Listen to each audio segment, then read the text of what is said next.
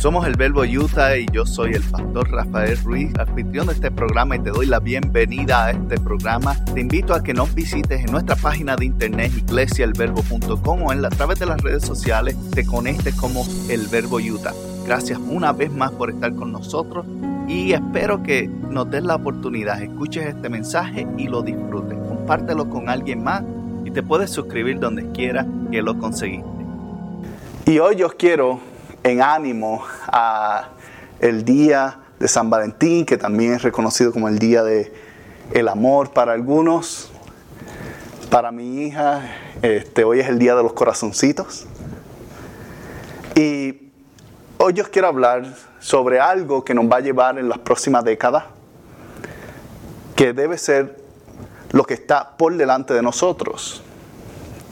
Y es la razón por la cual hacemos las cosas. Y todos entendemos este, este siguiente punto que voy a dar, y es que Dios nos amó, ¿cierto? Todos hemos escuchado y sabemos y estamos, si tú llevas tiempo en la iglesia, si tú le has entregado tu corazón, tú sabes principalmente que la razón es porque Dios te amó. Pero a veces como iglesia y como congregación, aún como individuo, nosotros no hacemos un buen trabajo en amar a otros se nos hace un poco más complicado. Sabemos que Dios nos amó, sabemos que el amor tiene que ver con recibir, con aceptación, tiene que ver con sacrificio, tiene que ver con entrega.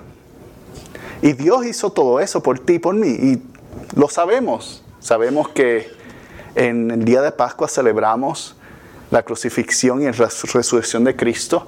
En el día de Navidad, hace unos meses atrás, celebramos el nacimiento de Jesús, en el cual Dios vino a la tierra para ¿qué?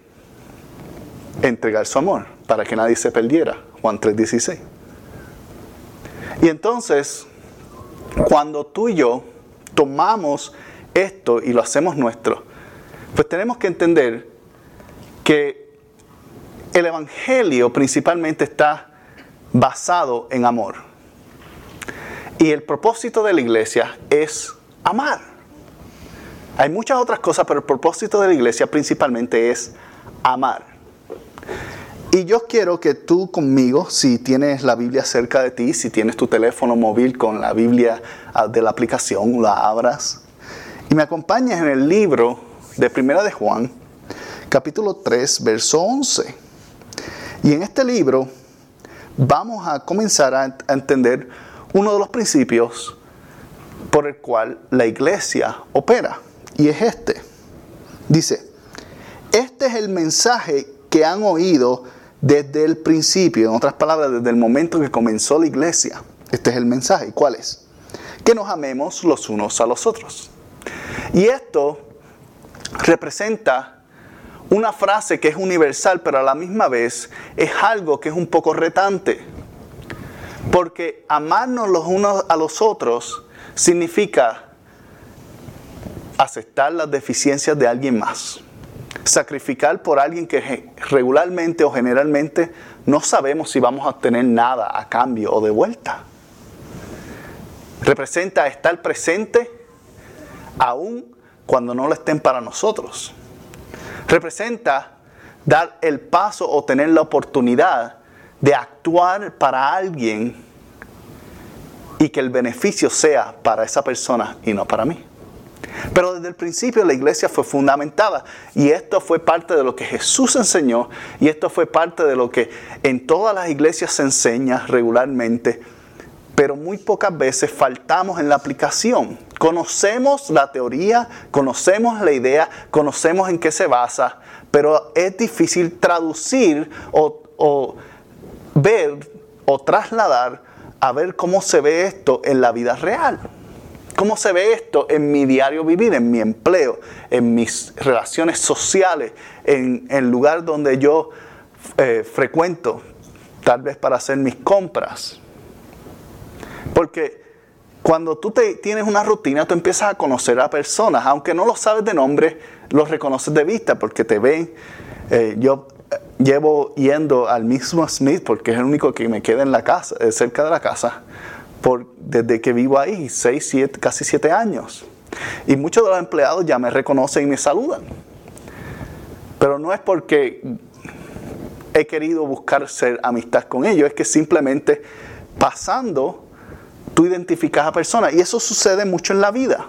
Pues sucede que tú empiezas a relacionarte y conocer a personas por ambientes o áreas donde tú andas. Pero muchas veces esas relaciones simplemente se quedan ahí. De un saludo de lejos, no hay conexión más profunda, no hay un espacio, un acceso para tratar de conocer o crear una relación o dar a conocer lo que tú llevas por dentro. Pero desde el principio que dice la palabra en Primera de Juan capítulo 3, 11 dice, esto es lo que has oído, que nos amemos unos a los otros. Y usualmente tomamos esta frase principalmente como es amar a otros hermanos en Cristo. Y eso es, es correcto también. De hecho, existen cuatro tipos de amores que practicamos regularmente como iglesia o como congregaciones. Uno es el amor comunal. Y el amor comunal es este tipo de amor en el cual se basa en cosas o ideales comunes. Y no necesariamente tenemos que confundir amor con estar enamorado. Son dos cosas distintas. Estar enamorado envuelve una relación romántica. Amor es un acto en el cual tú pones los bienestar o el beneficio o, o sacrificas a favor de alguien más allá de tu propia persona. Y el amor comunal es amor en el cual tú tienes algo en común. Y los escenarios más fáciles de ver esto, obviamente, cuando conoces a otro creyente, otro cristiano, tal vez no viene a tu misma iglesia, pero crean una relación casi instantánea, como que, aleluya, qué bueno, te conozco. Ay, tú vas a qué iglesia, la iglesia tal en, el estado de Washington, en Florida. Ay, qué bendición, me gustaría visitarla. Y, y hacen esa conexión casi de inmediato. Sucede también con otros tipos de arena, por ejemplo, cuando tienes afiliaciones políticas. Cuando tienes afiliaciones políticas hacia un bando o lo otro, conoces a alguien que tiene una idea o ideología similar, tú tiendes a apoyar a esa persona, aunque tal vez sean un poco cuestionables. O en el deporte, cuando conoces a alguien que apoya el mismo equipo que, te, que tú favoreces o deseas. Aquí en Utah obviamente están los Jazz y hay otros más. Este, y cuando conoces a alguien que defiende o aporta o apoya a ese equipo, tienden a hacer una conexión y eso es parte del amor comunal. Tienen algo en común. El segundo tipo de amor que se practica en la iglesia es el amor fraternal.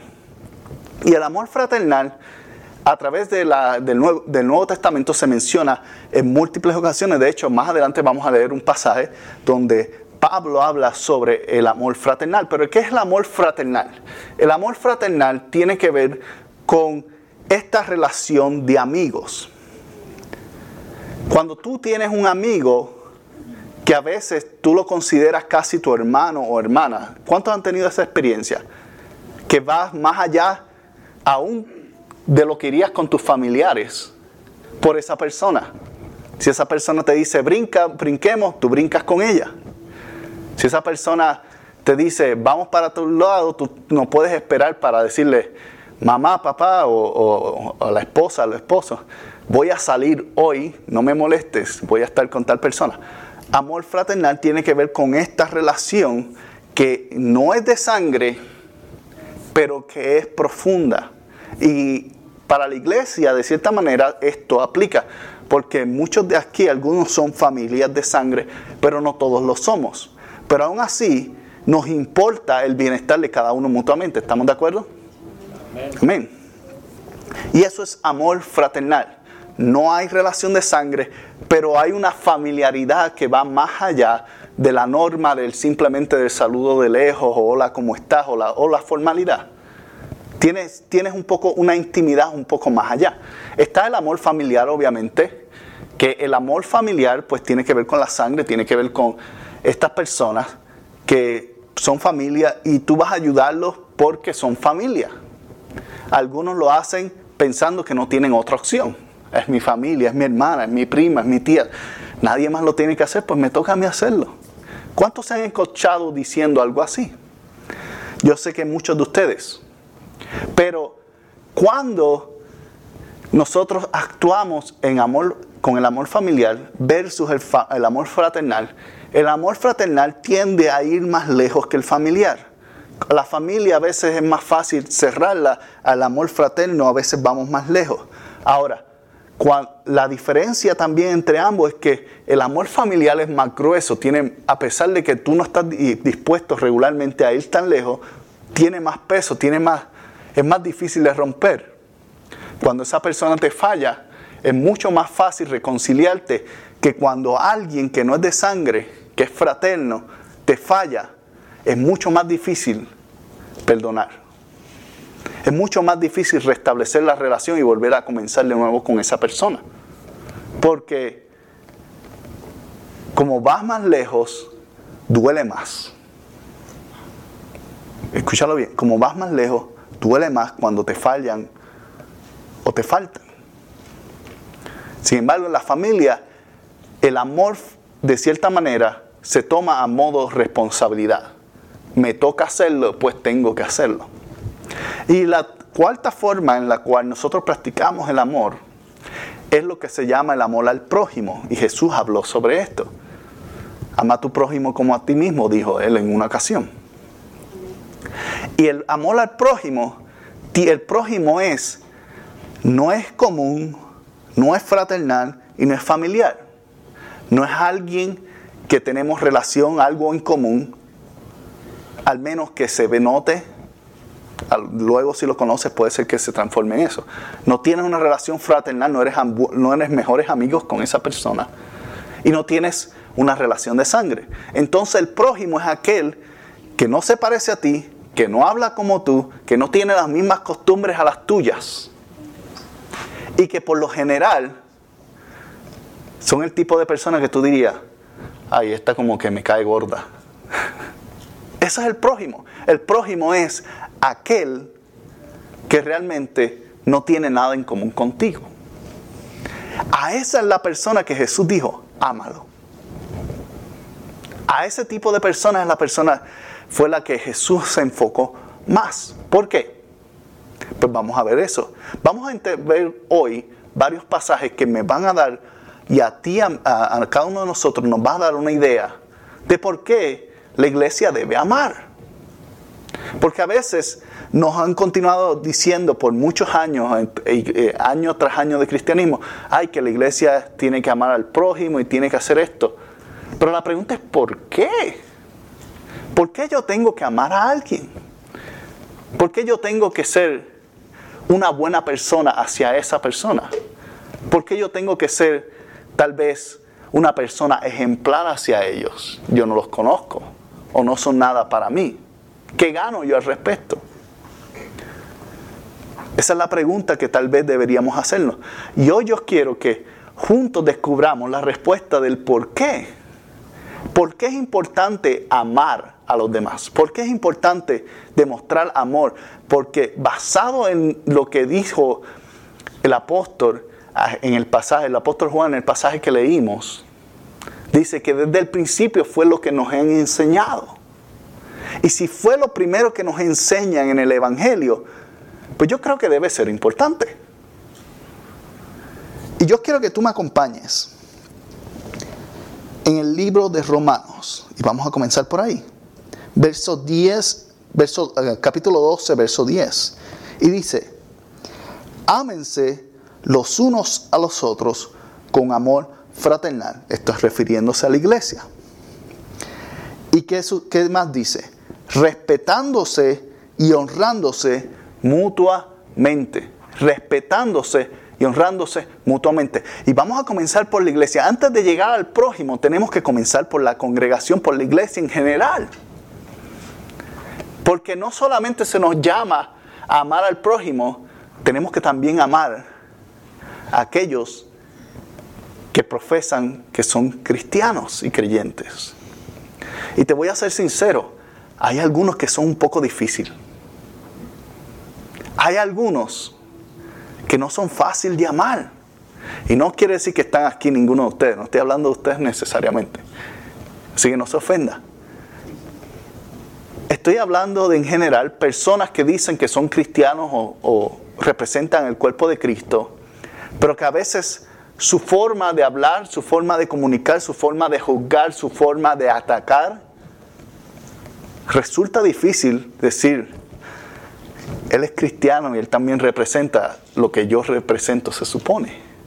¿Por qué la diferencia? A veces es difícil amar o demostrar amor hacia ese tipo de personas. Pero ¿qué, nos dice aquí el apóstol Pablo en, ah, en la carta de los romanos? Que se amen con amor fraternal. ¿Y qué es amor fraternal? Amor de amigo. Amor que va más allá. Amor que va más lejos de lo que regularmente tú irías. En otras palabras, para aquellos que son o se supone que representan el reino de Cristo, aún cuando tal vez para mí no estén en la forma correcta y me dé ceguera mirar lo que ponen en las redes sociales. a eso yo tengo que estar dispuesto a ir más allá. Con eso tengo que estar dispuesto a dar más de lo que daría por alguien más. Porque al final de todo también representan directa o indirectamente el cuerpo de Jesucristo. Y lo que representan ellos es como otra gente también te miran a ti. Y la única forma de tú cambiar ese paradigma de la forma en la cual nos miran y observan lo que es el Evangelio, es demostrándole cómo amar a esas personas que a veces dan faltas de amor. Demostrando ese espacio. Él dice con amor fraternal. ¿Y cómo tú representas el amor fraternal? Luego lo dice ahí. Respeto y honra. Respeto y honra. Y son dos palabras que nosotros llevamos casi un año hablando de sobre ellas, ¿cierto? ¿Qué es respeto? Respeto es darle el lugar o la posición que se merece a alguien. En otras palabras, tú reconoces qué son. Honra, ¿qué es la honra? Honra es poner a alguien por encima de ti de reconocer el valor que alguien tiene para ti. Eso es honra y respeto. Y no siempre son fáciles. Respetar a personas o honrarlas que son difíciles de respetar y de honrar. Pero el Señor nos llama, especialmente en esta década, estos próximos 10 años, aprender a amar de esta manera. Porque aún otros creyentes necesitan amor para que nazca amor de ellos hacia afuera. Entonces, ¿por qué razón nosotros debemos amar como iglesia? ¿Por qué como creyentes es importante dar amor? ¿Y qué significa esto? Bueno, la primera clave la encontramos en el libro de Juan, Primera de Juan capítulo 4, 19. Y esta dice así, nosotros amamos porque Él, hablando de Dios, de Jesús, nos amó primero. Y muchas personas recitan este verso de memoria, es muy fácil de aprender. Nosotros amamos porque nos amamos primero. Dígalo conmigo. Nosotros amamos, nosotros amamos porque Él nos amó primero. Es fácil, ¿cierto? Nosotros amamos porque Él nos amó primero. Si no te sabías un verso bíblico y no te lo habías memorizado ninguno en tu vida, ya tienes el primero en tu lista este año. Nosotros amamos porque Él nos amó primero. Entonces, la primera razón por la cual la iglesia debería demostrar amor a las personas o tú como creyente debemos demostrar amor a las personas es porque Él nos demostró amor a nosotros. Es el ejemplo o el principio básico de aprender por imitación. Yo veo a otro hacerlo y aprendo cómo lo hace y lo hago yo. Mucha gente hoy día, esta es la mejor forma que aprenden con videos en YouTube. De hecho, los otros días yo me puse a reemplazar la batería de, mi computadora, de mi laptop. Y hoy día las hacen un poco más complicadas de lo que eran antes. Antes era un botón y salía la batería allá. Ahora, en las laptops modernas, son unas baterías que se supone que duren más. A mí no me ha funcionado que me dure más. Pero las ponen en el centro de cerca del área de procesamiento y las pegan y les ponen un montón de componentes entre medio y la batería está en el centro, que yo no sé ni cómo, cómo piensan que se mantiene fría. Pero la ponen ahí, entonces ahora tú tienes que desmantelar un montón de piezas para llegar a una simple batería. Y hace unas semanas atrás yo les reemplacé la mía, pero no tenía ni idea cómo hacerlo. Alguien que tiene un grado en sistemas de información no sabía cómo abrir una computadora. y tuve que ver un video en YouTube de alguien haciéndolo para yo poder sacar esa batería y ponerle una nueva. Y así es como se aprende mucho en la vida. Tomamos espacio para aprender por imitación, observamos a otro hacer y hacemos. Entonces, ¿por qué tú debes amar? porque Dios te amó primero. En otras palabras, tú observas el amor que Dios te ha dado y simplemente darlo hacia adelante. Suena simple, pero a veces se nos olvida practicar este principio tan sencillo. Si Dios te ha amado, simplemente ama hacia adelante de la misma manera que Él te amó. Y a cada uno eso es individual. Yo no te puedo decir cómo Dios te ha amado. Yo te puedo decir que Dios te ha amado, pero no de la forma porque yo no experimenté lo que tú experimentaste cuando recibiste a Dios. Yo no experimento el, el amor que Él te da y la dirección que Él te guía diariamente, solamente tú. Entonces, solamente tú tienes esa única forma de amar. Yo tengo una forma única de amar de acuerdo a como Dios me ha amado a mí para dar hacia adelante. Y de esa manera comienza a imitar, comienza a hacer lo que has visto que Dios ha hecho contigo. Y demostrarás amor. Entonces el primero es amor, lo demostramos por imitación.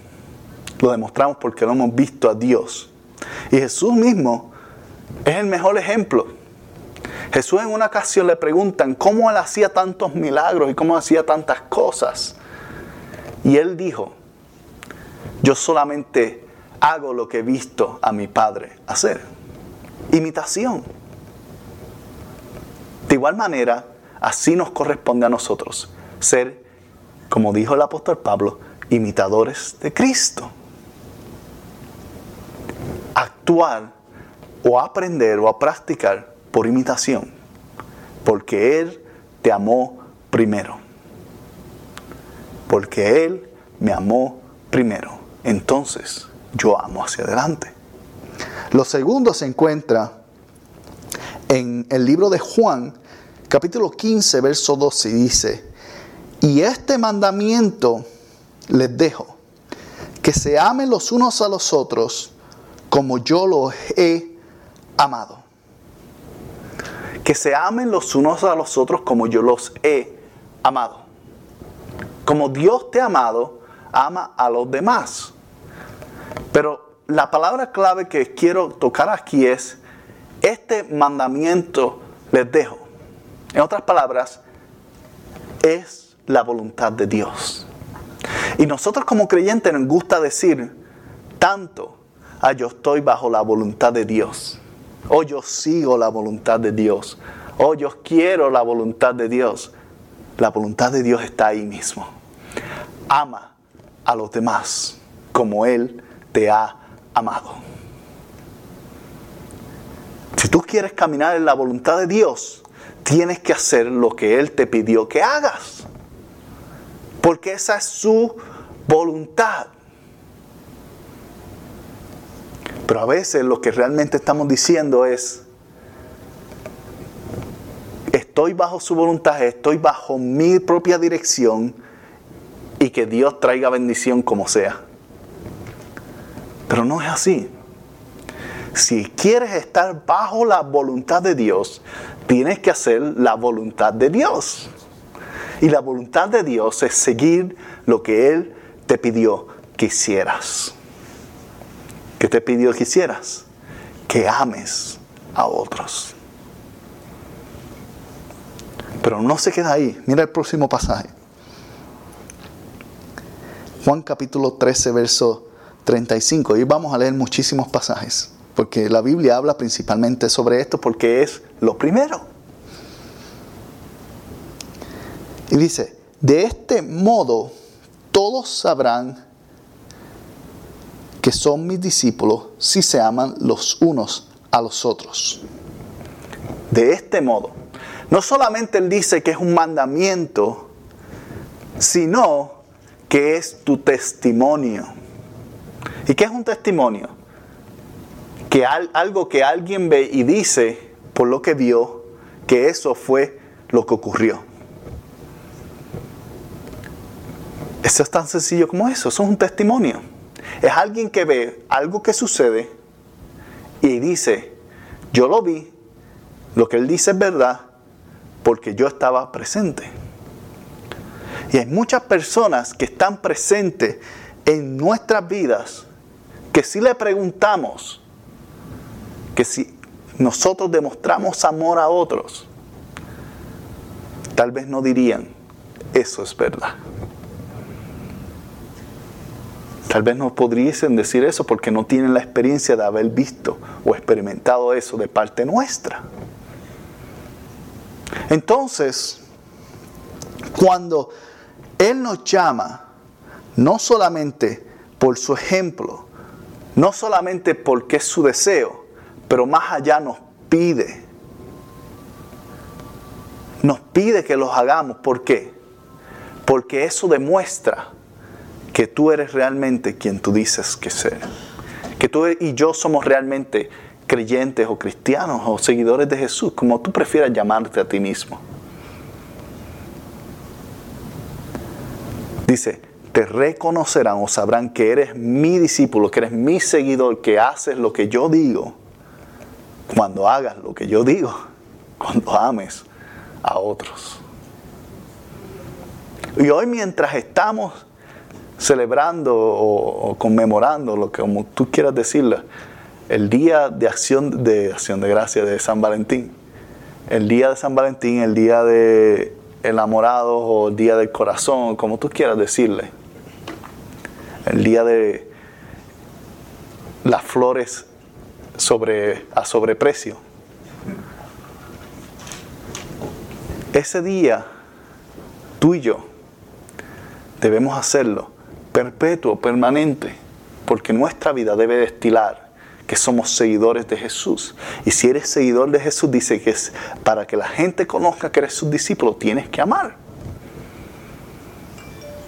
Tienes que amar. Te guste o no te guste. Pero esas, esas son tres de las razones. Te doy la cuarta. La cuarta está en el libro de Mateo, capítulo 5, verso 46.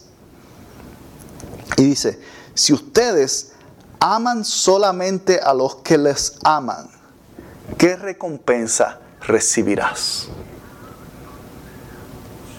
Si ustedes aman solamente a los que los aman, ¿qué recompensa recibirá? Y luego añade y dice, ¿acaso no hacen eso los recaudadores de impuestos? En otras palabras, Aún los corruptos aman a, los que, a, las personas que los aman de vuelta. Aún los criminales, aún las personas de baja reputación, aún las personas que tú puedes tener el menos estima por ellos, saben amar a las personas que los aman de vuelta. Cualquiera puede hacer eso. Pero a nosotros se nos llama a amar sin discriminación amar sin segregación, sin división, sin colores o partidarios, Se nos ama, llama a amar al individuo que Dios creó. Hombre o mujer. Dios nos llama a amar. Y como Dios nos llama a amar, esto marca la diferencia. ¿Cuántos han escuchado la expresión somos la, diferencia o marcando la diferencia? Esa expresión significa que estás haciendo algo que otros no hacen. Y la realidad es que la mayoría de las personas no, está, no hacen esto consistentemente o constantemente. Y cuando tú aprendes a vivirlo, especialmente mientras avanzamos a nuestro destino, en estas próximas décadas, nos movemos hacia adelante, alcanzar lo que Dios tiene para ti y comienzas a demostrar amor real. La gente va a notar la diferencia en ti. Y a no todos les va a caer bien. De hecho, Jesús no le cayó bien a todo el mundo. Lo mataron. Entonces no vas a caerle bien a todo el mundo, pero aquellos que llegues y impacte, cambiarás su vida por el poder de Jesucristo en ti. Por la gracia que cargas, por el favor que llevas, por el amor que has cargado y has recibido de Él y lo diste hacia adelante. Porque al final de todo, ni te pertenece a ti. Él te amó primero. Y como Él lo hizo primero, pues tú no puedes tomar esto y decir, ah, yo fui, yo lo hice, o fui mi idea. No, no puedes enorgullecerse de algo que no te perteneció en primer lugar. Tú simplemente fuiste generoso. Lo diste hacia adelante. Y ese es el principio de la generosidad también, dar hacia adelante. En una ocasión, el apóstol Pedro se encontró a un paralítico pidiendo limosna y muchos de ustedes saben esta historia. ¿Y qué fueron las palabras que le dijo? De lo que tengo, te doy. Y eso es lo que Dios está deseando que tú también digas hoy, de lo que tengo, te doy. Tengo el amor de Cristo en mí y el amor de Cristo te entrego hoy. Tengo su salvación y su salvación te entrego hoy. Tengo su misericordia y su misericordia te entrego hoy. He tenido su perdón y yo también te perdono. Eso es lo único que Dios está requiriendo de ti, que des hacia adelante lo que Dios ya te ha dado a ti. Es tan sencillo. Es tan simple. Pero a veces nos cuesta. Se nos hace complicado o difícil seguir y vivir esto en nosotros. Y yo quiero hoy leer Primera de Pedro capítulo 4, verso 8, para darte la quinta razón por la cual debemos amar. Y esta es la siguiente, dice, sobre todo, ámense los unos a los otros profundamente. Y esta es mi frase favorita. Porque el amor cubre multitud de faltas. Porque el amor cubre multitud de faltas. Hay gente que son como son simplemente porque nadie le ha dado amor para que sus faltas sean cubiertas. Pero sabes que hoy tú acabas de escuchar esto y ya tienes la respuesta en ti. Ya sabes que tienes una llave, tienes una respuesta, tienes una salida, tienes una solución Hay muchos que simplemente son como son porque el amor todavía no ha cubierto su multitud de faltas. Pero el Señor está deseoso de usarte a ti, de tocarte a ti para que impactes a esa persona y empieces a ver sus faltas siendo cubiertas a través del amor de Jesucristo que está dentro de ti, dentro de cada uno de nosotros. El amor que Él nos entregó. Él nos llamó a reconciliar. Y la reconciliación comienza desde nosotros mismos. Cuando faltamos o fallamos al Señor, nos reconciliamos con Él. En otras palabras, arreglamos o hacemos remedios o mejoras a esa relación, pero a la misma vez hay personas también que necesitan reconciliar su relación con Dios. Y la única forma que alguien los va a animar es por ti, porque sabes qué? Mucha gente que no se acerca a Dios simplemente no se acerca porque piensa que ya están demasiado perdidos, que ya no hay oportunidad, que lo que han hecho ya está muy lejos y no tienen perdón. Hay muchos que simplemente piensan que el Señor no tiene espacio para ellos en el cielo. Y aunque no lo digan, con su forma de vivirlo expresan. Y si tú te pones a comentar y hablar con ellos sin máscaras por unos minutos, descubres que esa es la realidad. Muchas personas piensan que no son rescatables, que no pueden ser salvadas por su pasado, por su historia, por sus decisiones, pero el amor de Dios rompe y cubre multitud de faltas. Tiene el poder de restaurar, de restablecer, de reparar aquello que el mundo, el enemigo, destruyó. Y lo hace nuevo, de principio a fin lo hace excelente según su amor. Y si tú y yo tomamos estas cinco y aprendemos esto, que el Señor nos ama por estas, nos, nos llama a amar por estas cinco razones. Uno, porque fue su ejemplo.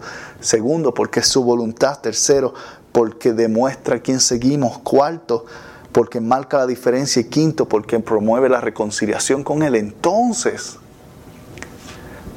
tú eres digno de decir, yo soy cristiano. O yo soy un seguidor de Jesús. Pablo lo hizo en muchas ocasiones.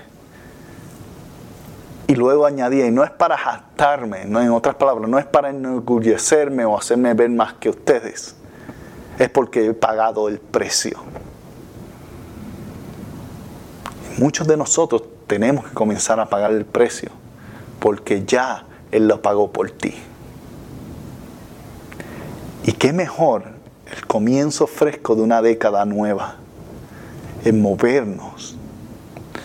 Mientras iglesia el verbo se mueve hacia adelante y tú como parte de la iglesia que eres, nos movemos hacia esto a crear un ambiente de sanidad y salvación, un ambiente de amor y recibimiento para aquellas personas que necesitan sus faltas ser cubiertas, mientras nos movemos a completar lo que Jesús comenzó en la cruz del Calvario.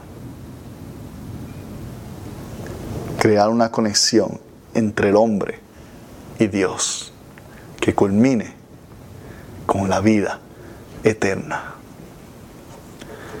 Yo quiero invitarte, mientras pongo una música, a que pases y tomes unos elementos que están aquí abajo.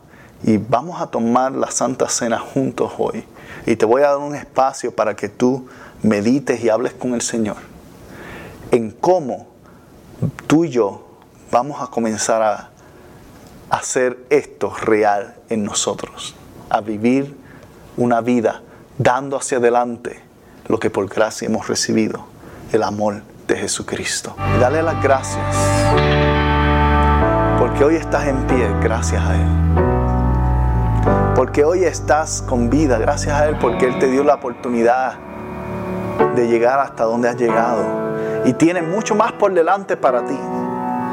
Tiene mucho más que desea entregarte.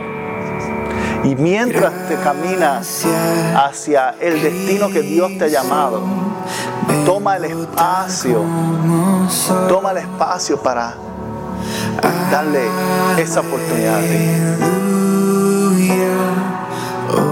Dile gracias. Gracias, Señor. Gracias, Cristo, vengo tal como soy. Gracias, Señor. Porque aun cuando no somos merecedores, tú nos entregaste y nos amaste primero. Nos diste la oportunidad de ser, nos diste la oportunidad de vivir como una iglesia y hoy día queremos ponernos frente a ti, Señor.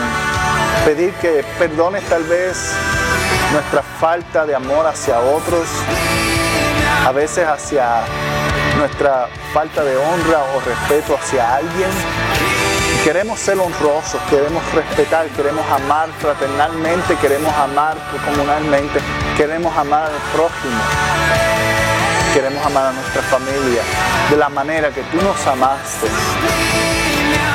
Porque es perfecto, porque eres grande, porque tú eres poderoso, Señor. Gracias, mi Señor. Y hoy con esta copa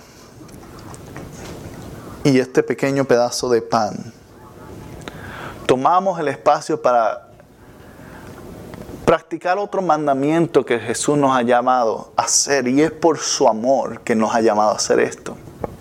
A recordar lo que Él hizo por ti, que Él hizo y te entregó, entregó su vida por ti, su cuerpo, para darte la oportunidad de tener vida eterna.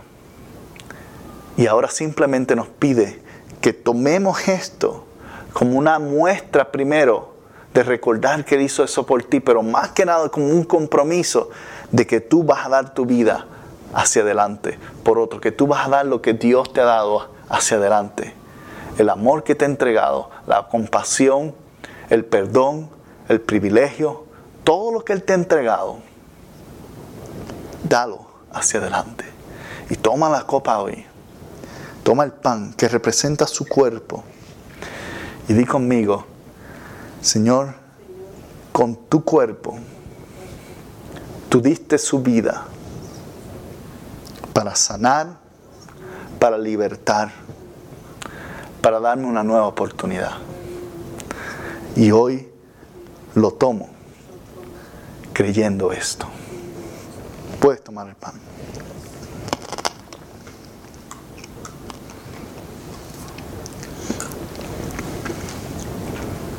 Y hoy esta copa representa la sangre de Jesucristo. Y la sangre de Jesucristo representa la limpieza, representa el pago, lo que Él decidió que tú valías, que tú valías tanto que Él prefirió morir que vivir sin ti. Y dio su vida para que tú y yo recibamos salvación. Entonces, hoy tenemos que entender que como iglesia, iglesia el verbo ha sido llamado, a todo lo que vayamos a hacer en el futuro lo hacemos porque es por amor. Tan sencillo como eso. Si te, aún te queda algún tipo de duda, si aún te queda algún tipo de preocupación o no has entendido de qué se trata esto es por amor. Y quiero dejarte con un último pasaje antes de cerrar este servicio. Y se encuentra en segunda de Tesalonicenses 3:5. Y dice así: Que el Señor nos lleve a amar como Dios ama y a perseverar como Cristo perseveró. Que el Señor te lleve a amar como Dios amó y a perseverar como Cristo perseveró. Y si hay una meta que tú y yo necesitamos tomar en este año, este año principalmente, que venimos de luego de una pandemia, que venimos de ciertas circunstancias, que muchos han perdido trabajo, han tenido que ajustarse a otros, el pedir en este momento y hacer esto parte de ti y de mí, de mi vida, y decir que el Señor me lleve, me mueva, me impulse, me anime, me equipe para yo amar a otros como Él me amó. Y luego de eso, a perseverar. Y perseverar no es simplemente venir aquí los domingos o ver los videos en internet cuando estamos en línea. Perseverar es mantenerte haciendo lo que Él te llamó a hacer, amar a los demás.